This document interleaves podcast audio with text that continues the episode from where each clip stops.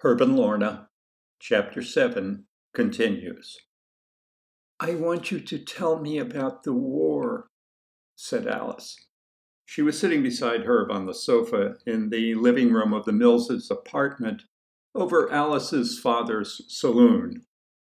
The Millses' place wasn't much grander than the Pipers, but Alice and her mother put a lot of effort into making it cozy and Herb enjoyed the shabby clutter they'd created. I don't have much to tell, said Herb. He looked at Alice and shrugged. I know it must be hard to talk about it, said Alice.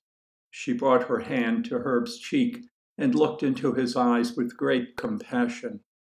She had often imagined this time when her Herb would have come home at last when they would be alone and he could confide in her all the terrible things he had experienced and describe for her how often he'd thought of her in the midst of the horror, how often he'd dreamed of sitting beside her like this.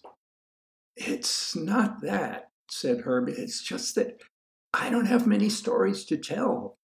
I didn't do much of anything. Alice brushed a tear from her cheek. This was even better than she'd hoped. Sitting alone with her was apparently so intoxicating that Herb could hardly speak, couldn't find the words to tell her how much it had meant to him to know that she was waiting for him. I understand, she said. She let her head rest on his shoulder. Prohibition might have deprived the Millses of their livelihood if Mr. Mills hadn't been as resourceful a man as he was. He reasoned that many people came to his saloon for companionship rather than, or as much as, for liquor, and that if he kept the saloon open as a gathering place without liquor, he stood a good chance of hanging on to some of his old customers and even drawing some new ones. He might even get them to bring their families. If he sold food and soft drinks and charged a membership fee, the place should make a small profit, he decided, and it would be a dandy cover for a speakeasy in the cellar. The idea worked brilliantly. He called the place Mills's Family Club. It was hailed as a model of what temperance might do for family and community. The Millses prospered. Herb put off visiting Chucallet and put it off again and thought less and less about it. He began spending time in the club, upstairs and down, not only because Alice often worked there, but because Herb enjoyed the people who gathered there.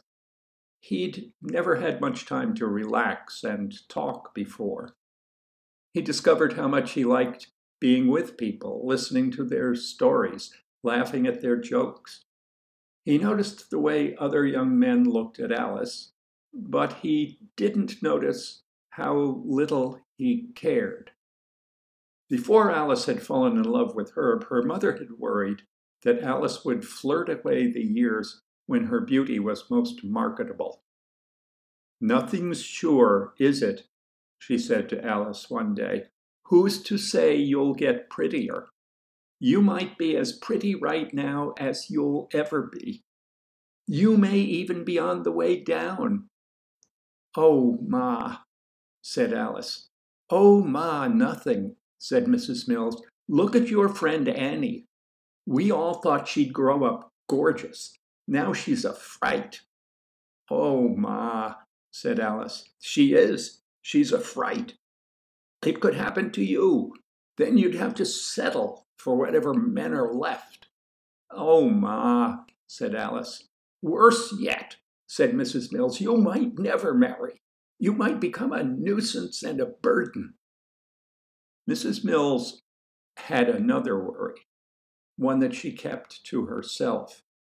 She worried that Alice's beauty might go on improving forever, while her own declined. At those times, she could imagine herself spending the rest of her life in the shadow of her daughter. It was this worry that most made Mrs. Mills like Herb. She liked Herb's prospects. He seemed ambitious to her.